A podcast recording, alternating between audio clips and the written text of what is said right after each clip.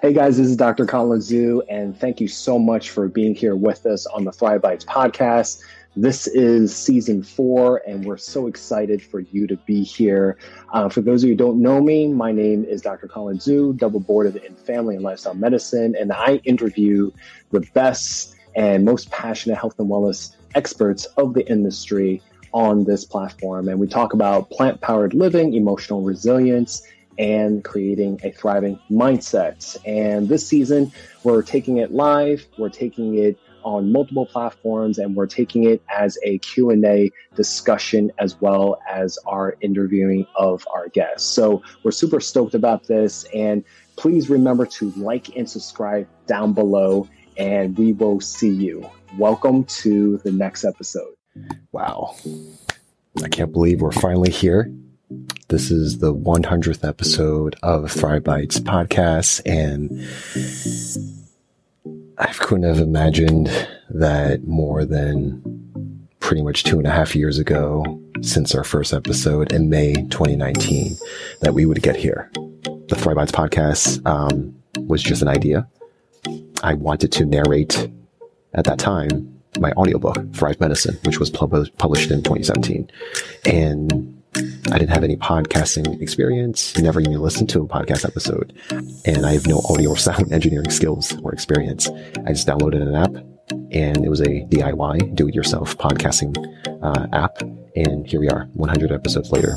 So I could not be more indebted to you, the listeners that want to hear uh, what I have to say. And, you know, we're reaching you know, 30,000 total downloads from over 100 countries um, and charting um, internationally in different countries on Apple Podcasts on health and education, um, health and wellness, and overall categories. And um, I couldn't be happier um, because I really wanted to make an impact and reach others outside my four walls. And that's what drives me. That's what's driven me, and that's what continues to drive me. So I want to give a special thank you to all my wonderful guests that has been with me over the four seasons. Um, now we are having it on, you know, YouTube um, as well to bring you a more visual medium. So um, I hope you have enjoyed the ride so far. Um, I am looking forward to the next 100 episodes. Um, and please tell me what you like, don't like, what you want to see improve, who do you want to see on. Um, and I really, really am very grateful to be able to continue to have conversations with wonderful guests that are passionate, engaging, making it fun, and that are thought leaders, um, that are experts in the health and wellness uh, industry and are just super passionate. Um, we're here about creating um, a thriving mindset, and we want to be able to do that in various diverse and different ways. Thank you and for celebrating with me on congratulating 100 episodes of the Thrive Bites podcast. And I couldn't be happier. So thank you to you, the listener. And here's to the next 100 episodes. Let's go.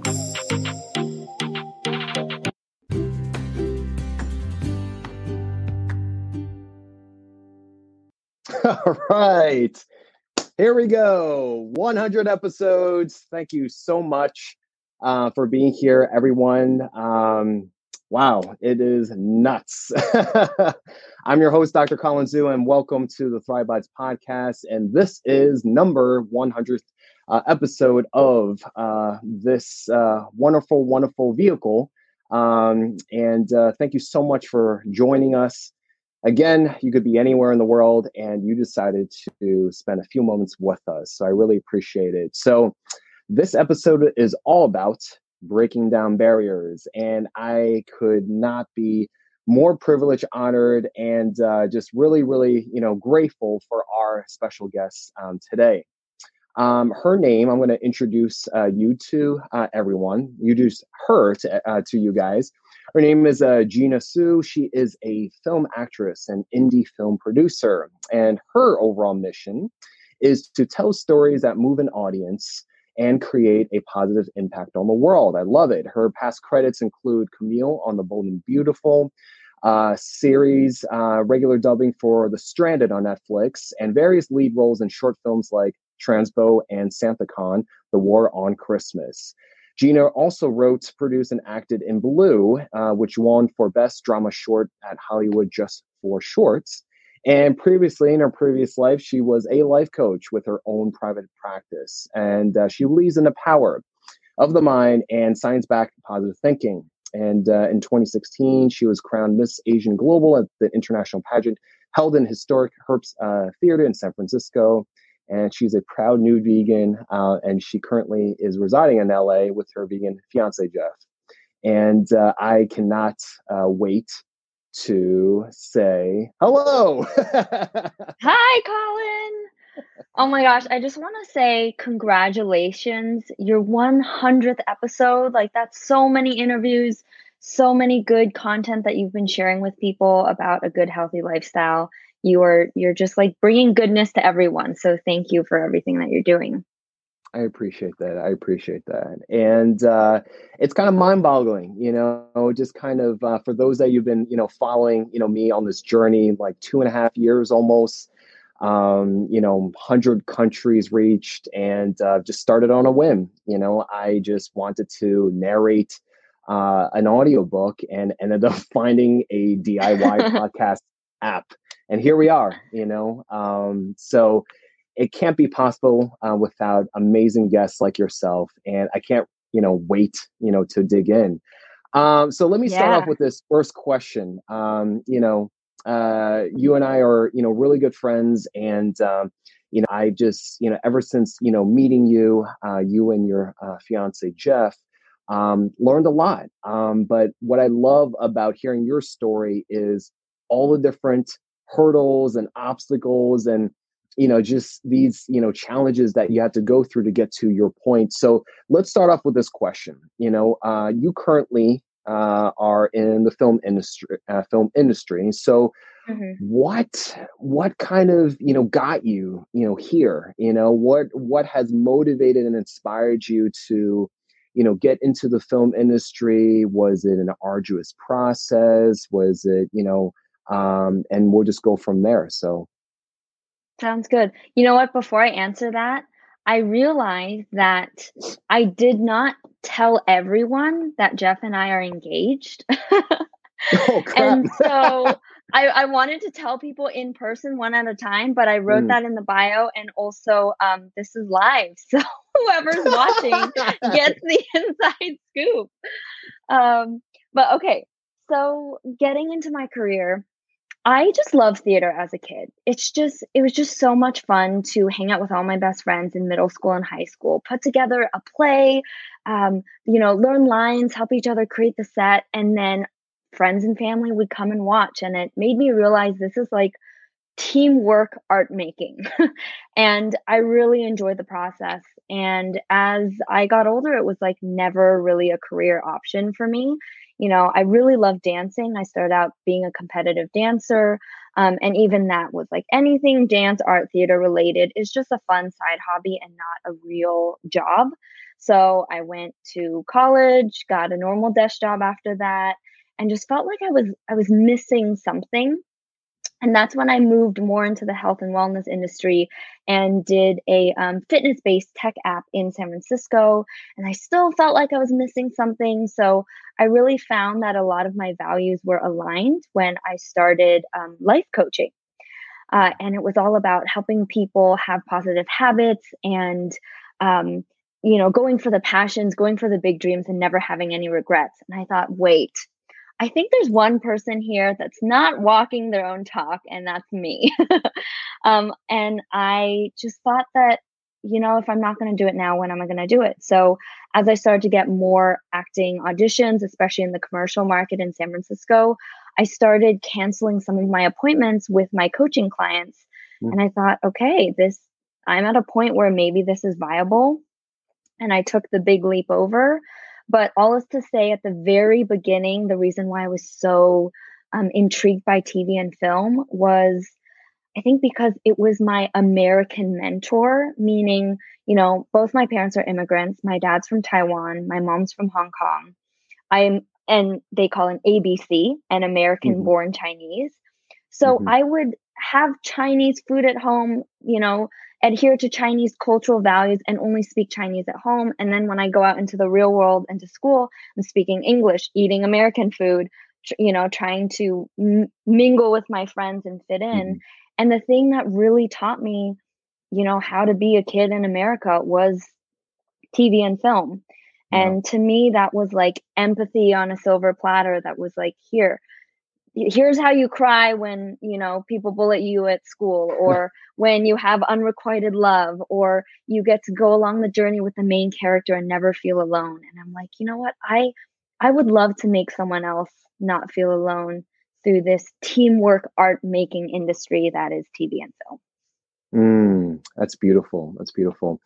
I um I mean, a lot of ABCs. I'm I'm a first generation ABC myself. My mom yeah is my mom's from Hong Kong, my dad's from southern China, and uh, you know, me and my sister we were born and raised in New Jersey, and uh, it was always this feeling of just being on the fence, right? You're, you're on one side, you're you know, you're in, when you're in America, you know, you're too sometimes can be too Asian, right?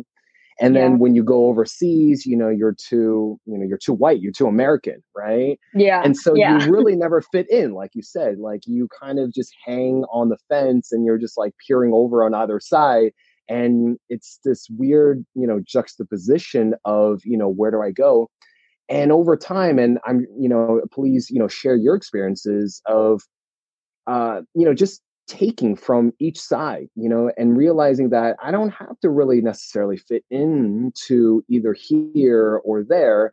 I can just kind of, you know, just make my own path, right? So, you know, was that yeah. similar, you know, for you? Did you feel like you kind of have to hug, you know, the the fence a little bit?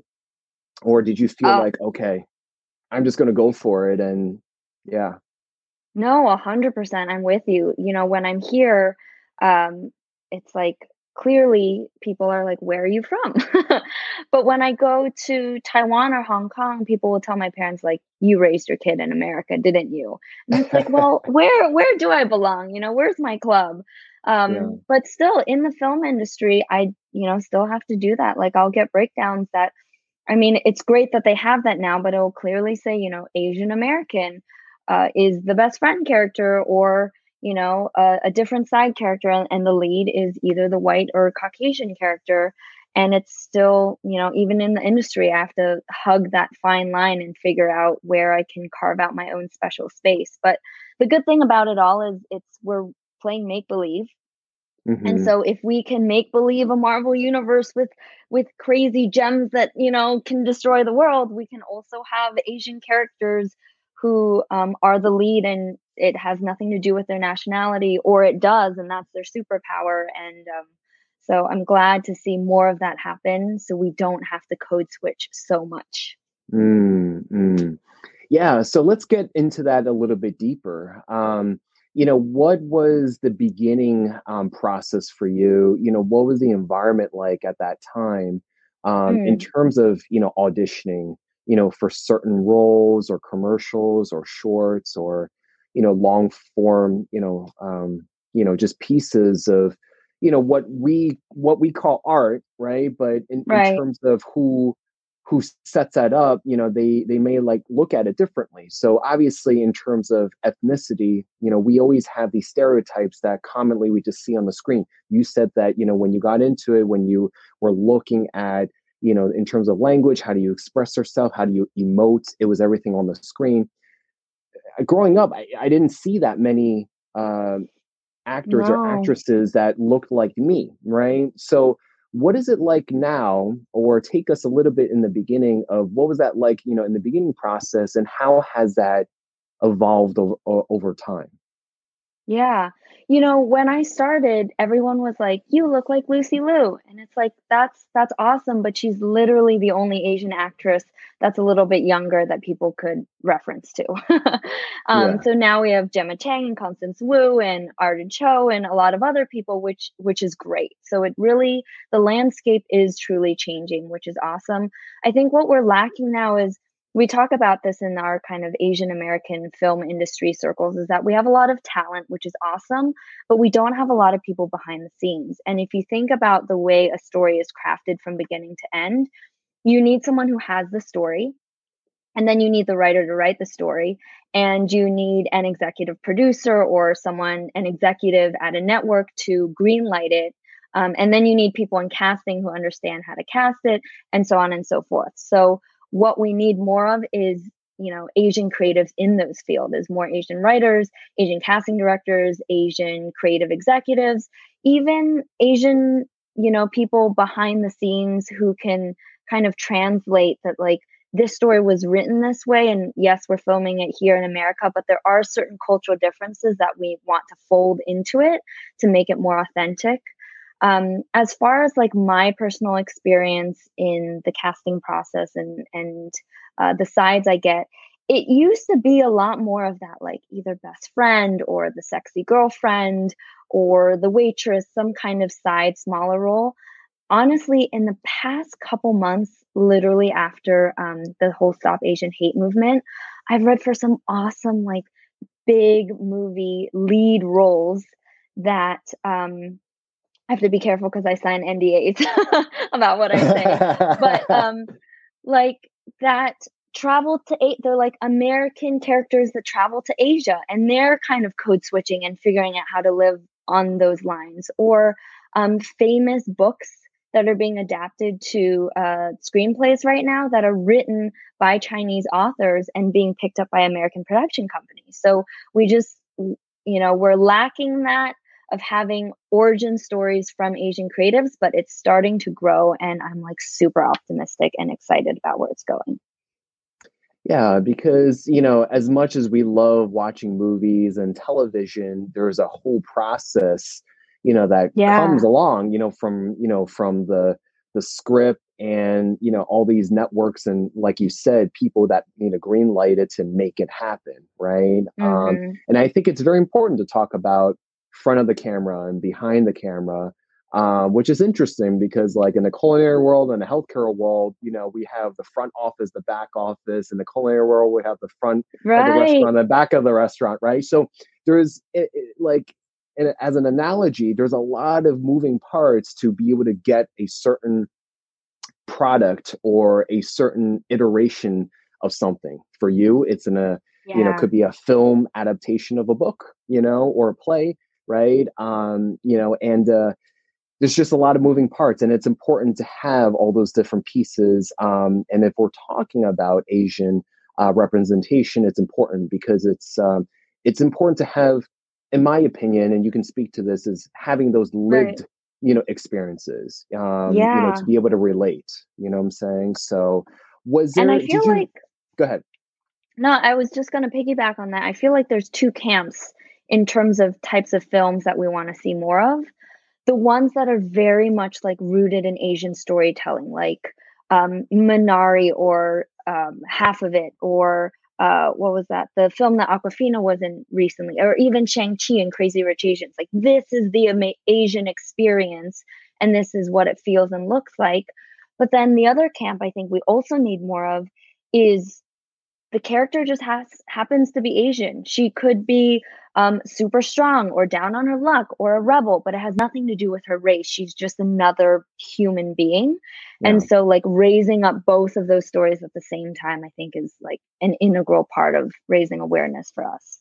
Yeah, yeah. And that we could go beyond these, you know, stereotypes and uh, character limitation or boundaries and to kind of expand upon it you know what i'm saying uh, the most recent totally. example i can think of is you know you know obviously the biggest thing was you know shang-chi you know um, just recently and the male lead uh, simu um, uh, liu um, you know, I started watching him um, on Kim's Convenience, and uh, cool. and I was just like, wow, this is an amazing show. It's a Canadian show, and it's just like a normal i don't know what a normal canadian family is but you yeah. know it, they, it, it, was it was very um it was very you know uh it was just a family you know just you yeah. know going about their daily lives and they just happened to be asian and almost half of the cast was just happened to be asian but they were playing you know characters and roles that you know are very reflective of how we go about you know, li- you know our lives so it was really nice to see whereas like for example like fresh off the boat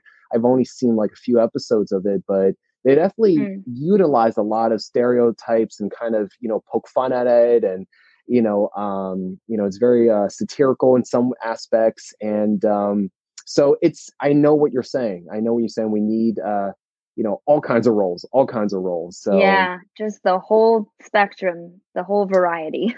Do you feel like um you know like the stop asian hate um, and everything that has transpired you know during the pandemic it's kind of like an unfortunate i guess op- blessing you know in a way because Right. it's definitely brought you know the the awareness up do you feel like things like this if it weren't for that you know would it have gone the same pace in terms of you know not having that increase on visibility you think You know, I I totally think that without it, this whole process would have been a little bit slower. I Mm, think having it was kind of like a, a cultural revolution of what it was like to be Asian American, what our experience is like. It even made me reflect on the type of roles I want to go for or the type of roles I want to create in my um, indie film production world. And yeah, it, it raises awareness. And also, I think with the fact that Crazy Rich Asians came out and it made so much money and there was such a big audience for it, people realize, oh, this is a good, you know, business strategy. But after Stop Asian Hate happened, it's also like this is also a social justice issue that we need Mhm. to portray Asians correctly and authentically in media because all of that seeps into people's minds and and the stereotypes that most people have you just get from your community and what you watch. And Mhm. so, um, because that happened, it's clear that there's more that needs to be done and more representation needs to happen on screen. hmm hmm Definitely. What are um I guess if you if you can, if you have any examples of um experiences that you faced, you know, in terms of like, you know, different forms of like racism or stereotypes or misconceptions, you know, what were some things that you had to kind of go through um to kind of hurdle over, you know, when you were going traversing, you know, um your your film career thus far? Yeah, there's um there's a handful. Actually, there was one even I think about 3 weeks ago. It was for a commercial audition and it said we get these breakdowns when we receive aud- auditions and it just describes the character. Sometimes it'll be like woman, 20s, playful, um upper class, whatever, has some spunk. The one I got said Asian American, um, you know, 20s to 30s, beautiful, exotic.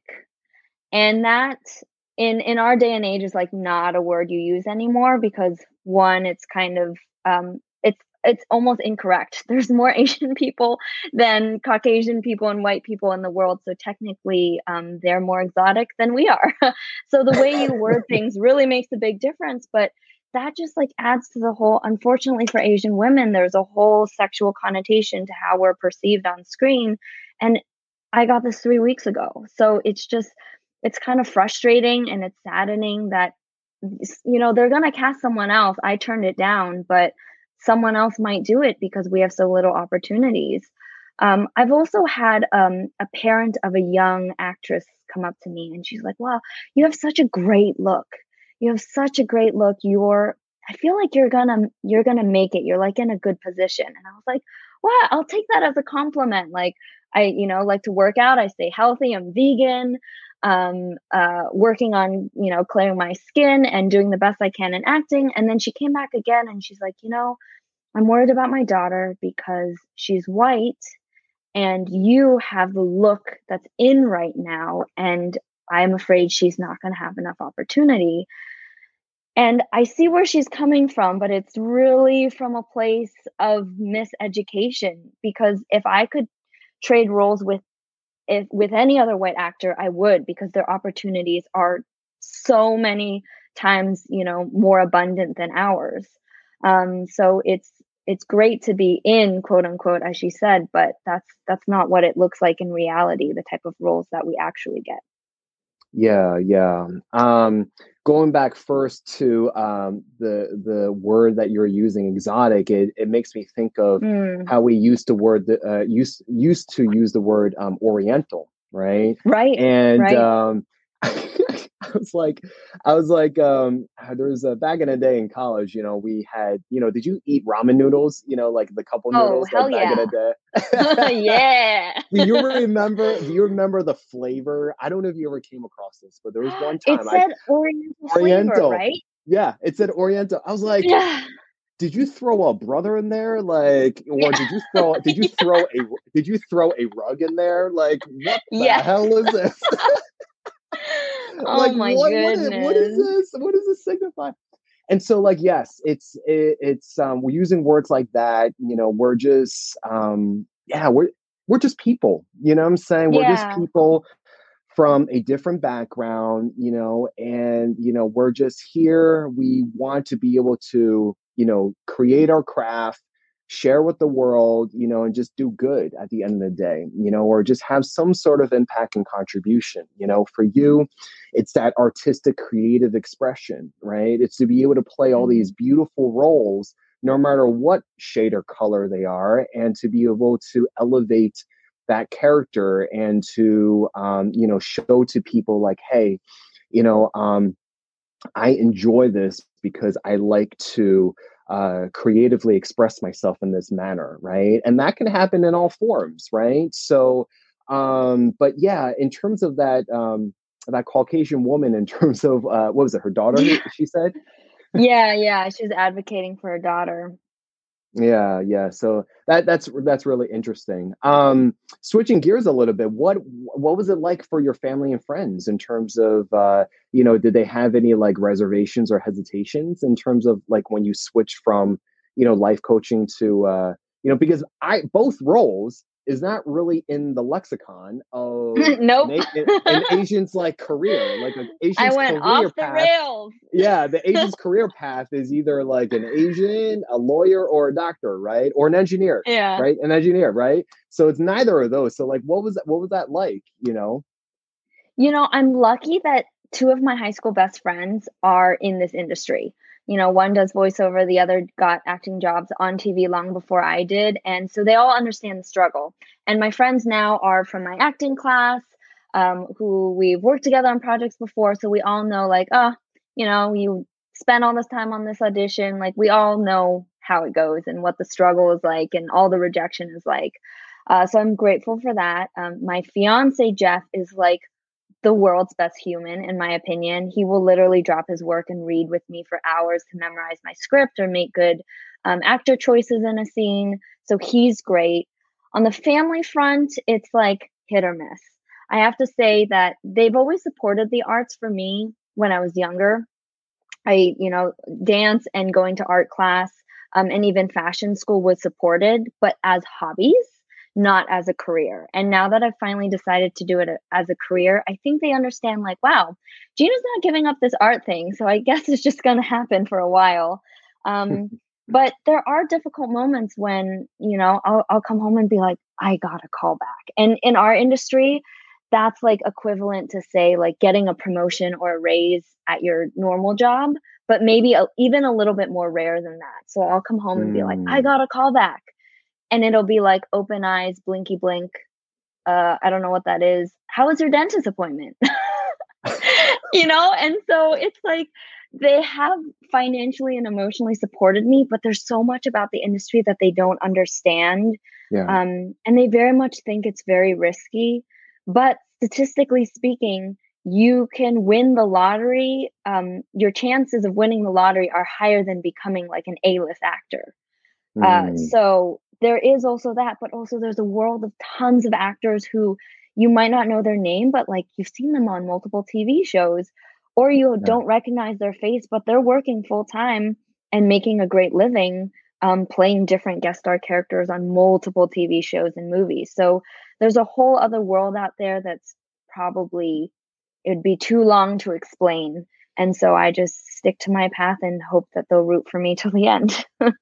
yeah or there's you know uh trailblazers um i am blank you can help me with this but i am blank on his You're- name uh he's uh he has probably one of the most uh one of the most uh uh credits like film credits to his name and he's asian i forget his name oh oh. um oh. uh, I must he, know he about just, this person. Yeah, he must. He was just. He was just. He was just featured uh, not too long ago. But he has one of the longest, you know, longest uh, film credits. Um, but That's mostly incredible. behind the scenes supporting roles. you know, uh, just short roles, and uh, he's definitely a trailblazer. I will definitely, you know, put that in the show notes uh, later okay. on. So I yeah. do would love to show the audience. Um, you know, you gave me a, a demo reel uh, showing a little bit of your work, so I definitely want to show that for the audience, uh, if that's okay with you. Yeah, sure. All right, so let's set this up. And then after that, after being red, it like totally turned white and then turned orange and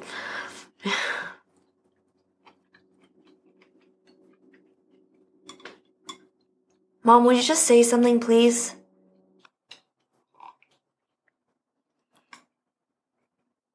Dad? We sent you to college, which you quit. Leave of absence to figure shit out? Source Water didn't become the largest clean water charity in the world by me being shy about asking for what we need. Even though I know about your little diplomatic indiscretion.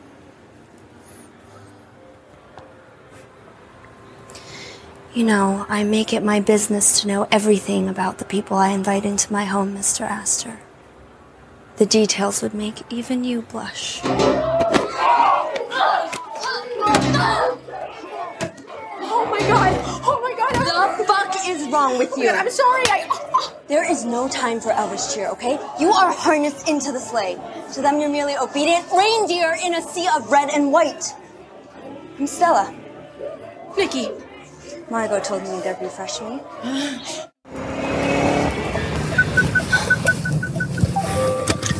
What are you doing? Getting out of the car. No, you stay here. Watch the car. Where are you going? I'm going after that prototype. And don't touch anything.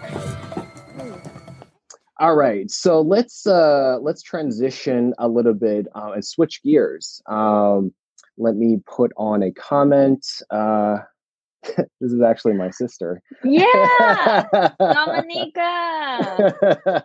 Love Shout out it. to her. See, that's supportive Asian family right there. There you go. There you go. I love it. Um, so, uh, so let's talk about your transition to uh, becoming a vegan. Um, mm.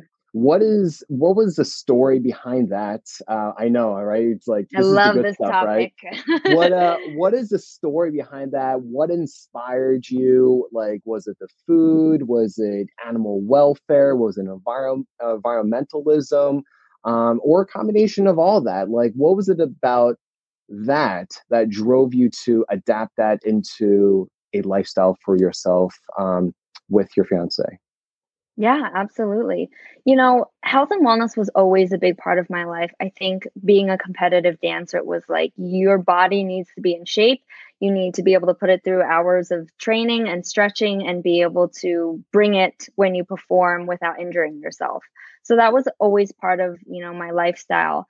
And as I got into it, I think what started it off is I did no beef January. It's this thing I came up with myself. I was like, the environment needs our help so i'm going to do something and because you know i realized that factory farming and most mostly beef makes a huge difference in our environmental impact i was like let me just try one month without without it and it was great and it was super easy and for anyone that's new or in transition or thinking you might not be able to do it i will tell you my favorite dish was like a ribeye steak grilled on a cast iron skillet um, and still to this day, I'm like, oh, that might be tasty. But when you learn more about how it's affecting your body, how it's affecting the environment, and how disconnected we are with the animals that have to be killed to be turned into just a meal, uh, it's just it just makes a big difference with how aligned I feel with myself and what my own values are.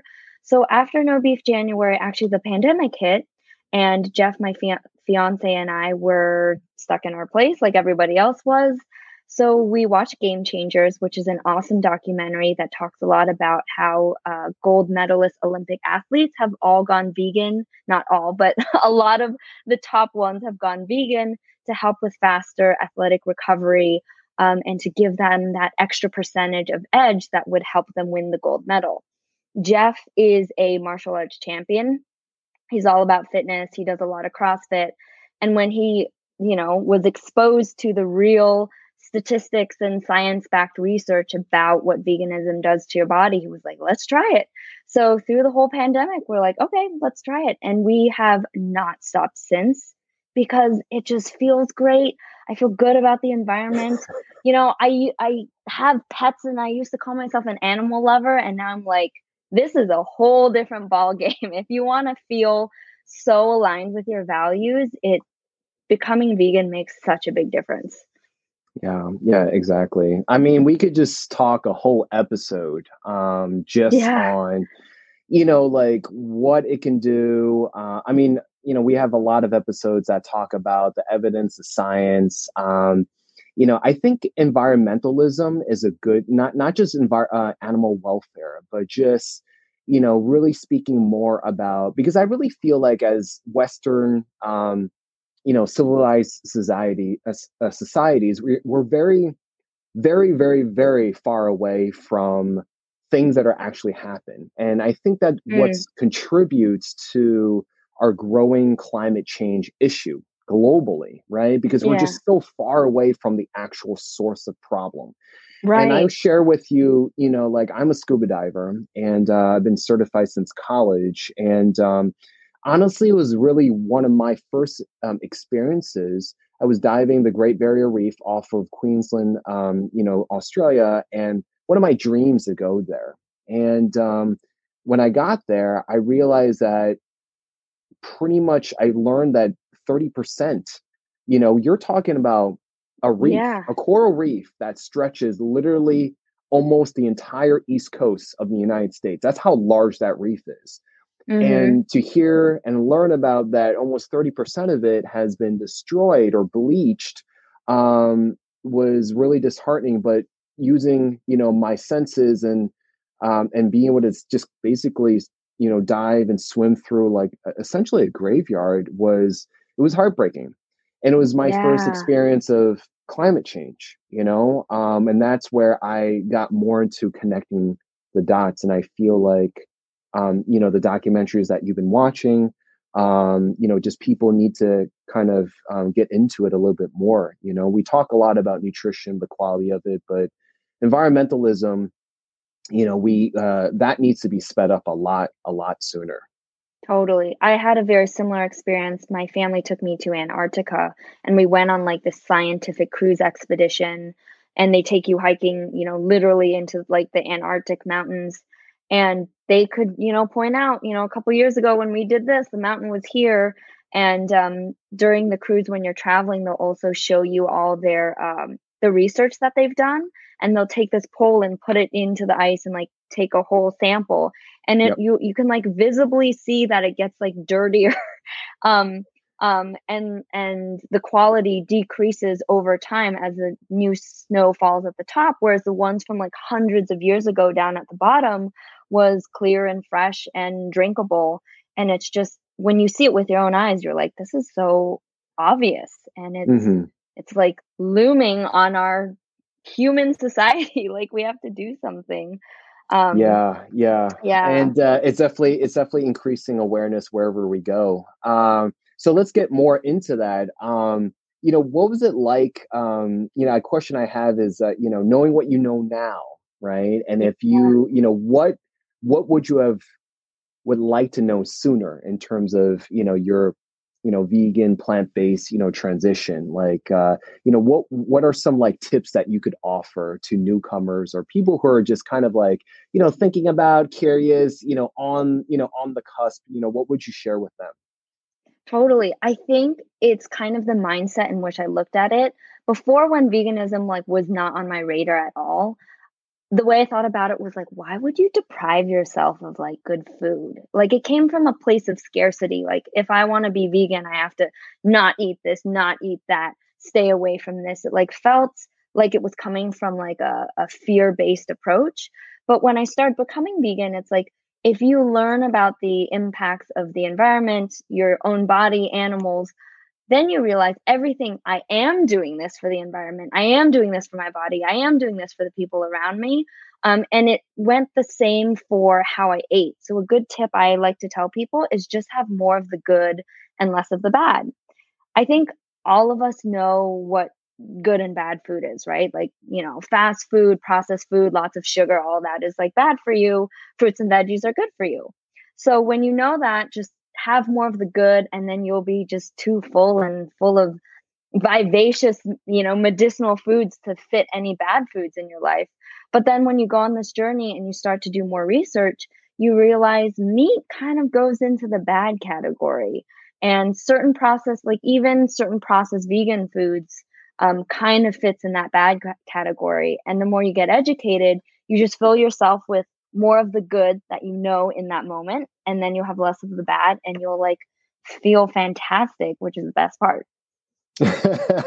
do yeah. you and uh, do you and Jeff ever have like urges or cravings and how do you I guess circumvent that, right? Like do you have any like you know, do you stock up on your own pantry of this or you know, you uh you know, make sure you have that or you know like how do you circumvent I guess, you know, I mean, do you even have cravings or urges at this point?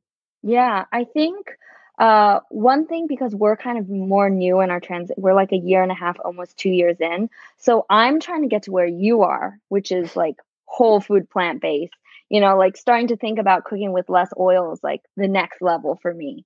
Um, but for people who are more at the beginning stages of it, I think for us, we just let ourselves have like, you know, vegan cheeses. And you go to a restaurant with uh, your friends and they don't have too many other options, just if you gotta eat the french fry and salad like you just enjoy that without much guilt you know? I think the more you beat yourself up over the process the less fun it becomes. So we tried all we had vegan dim sum we had vegan burgers you know? Like i still want to try this vegan sashimi thing. like, you know, I don't. Oh, okay. Yeah, they made vegan salmon sashimi. Honestly, all that stuff is processed, so that's that's a yeah. different journey that I'm going down now. But when you're just starting, it's just best to have fun with it and get creative and like vegan banana bread, vegan pancakes, whatever you want to make just to start it off and enjoy it and it'll last so much longer as a habit change. Um, what you were asking about for cravings, my mom asked me, she's like, what's the one meat meal you would eat? And I thought about it. I'm like, probably like a traditional celebratory Peking duck, you oh know, with God. the with the crispy skin. Yeah. And I, I we went to a Chinese, you know, kind of banquety dinner and they had Peking duck and I literally stared at it and was like I, like it's going to make I'm going to feel sluggish later. It adds to, you know, horrible diseases like I can see the duck's head on the table and just the environment and then everything flashes through your mind and you're like this yeah. broccoli looks delicious. And it just becomes easy. Yeah and fun. Yeah.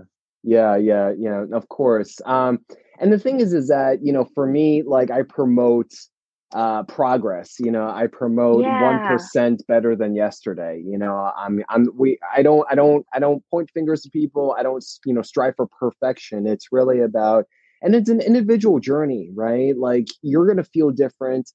It may be you know different than someone else is different, right? Like someone might have bloating. Some people might have you know um, maybe they're just curled up um, you know on the bed or you know some people you know it's just it's different for different people so it definitely yeah. encourages you to kind of look at your own body awareness look at yeah. ma- macroscopically you know what's going on not just internally but like you know at the end of the day you know i know we had a very tumultuous like political um you know past couple of years but it's um you know seen but if you think about it it's like what you put in your mouth what you decide to purchase is essentially a vote very much so very in terms of you know what you're saying to that company or restaurant uh, that you want more of or less yeah. of is really about whether you choose to get it or not get it right? Yeah. Um so it's um we have the power you know it's not uh, the food industry is very large has deep pockets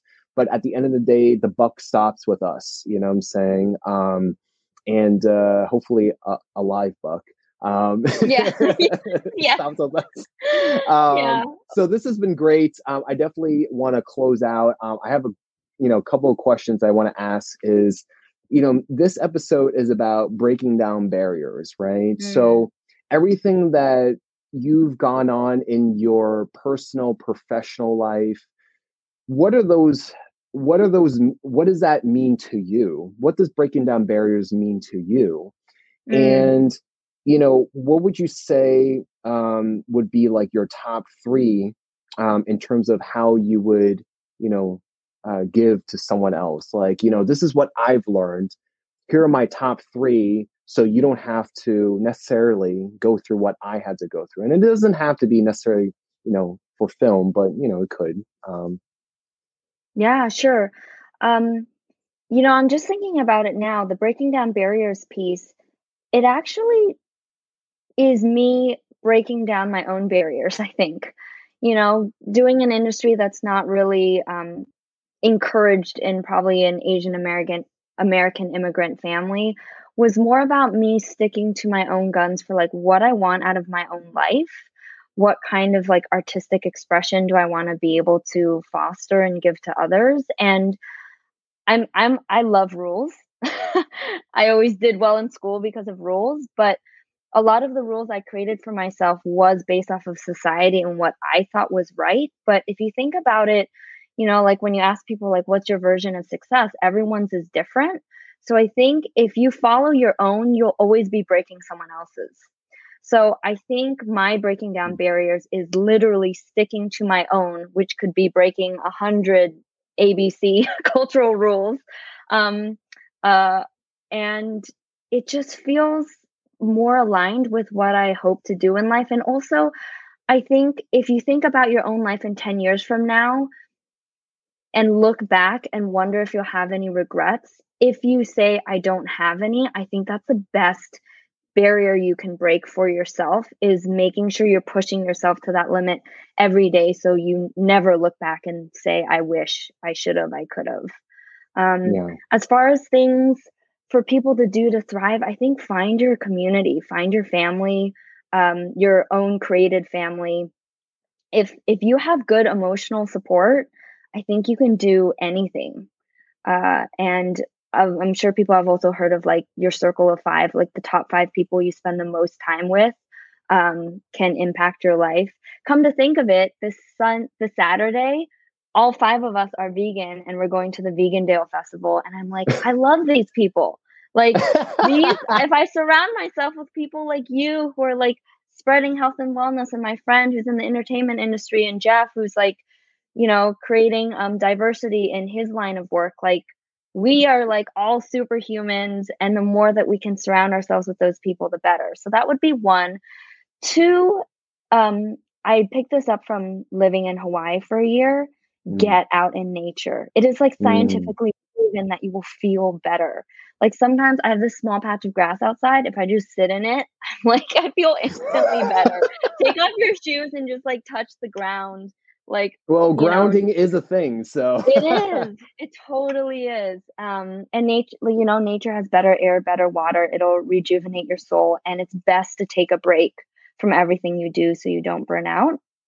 And i think the last thing i'd say is being optimistic and living life with a lot of joy um, it is also scientifically proven that if you are more optimistic, you'll have a better financial future. You're less like to, likely to have divorce. You'll be more satisfied with your career, and you're healthier um, and live longer. It, it's crazy that a piece of mindset can make such a difference on your life, and I think it also promotes more joy. Like every day, if you're like hopeful that the next thing will work out for you there's a small part of manifesting it, but also just believing in yourself and that, like, hey, I get to live today and put my feet on the ground of this beautiful earth.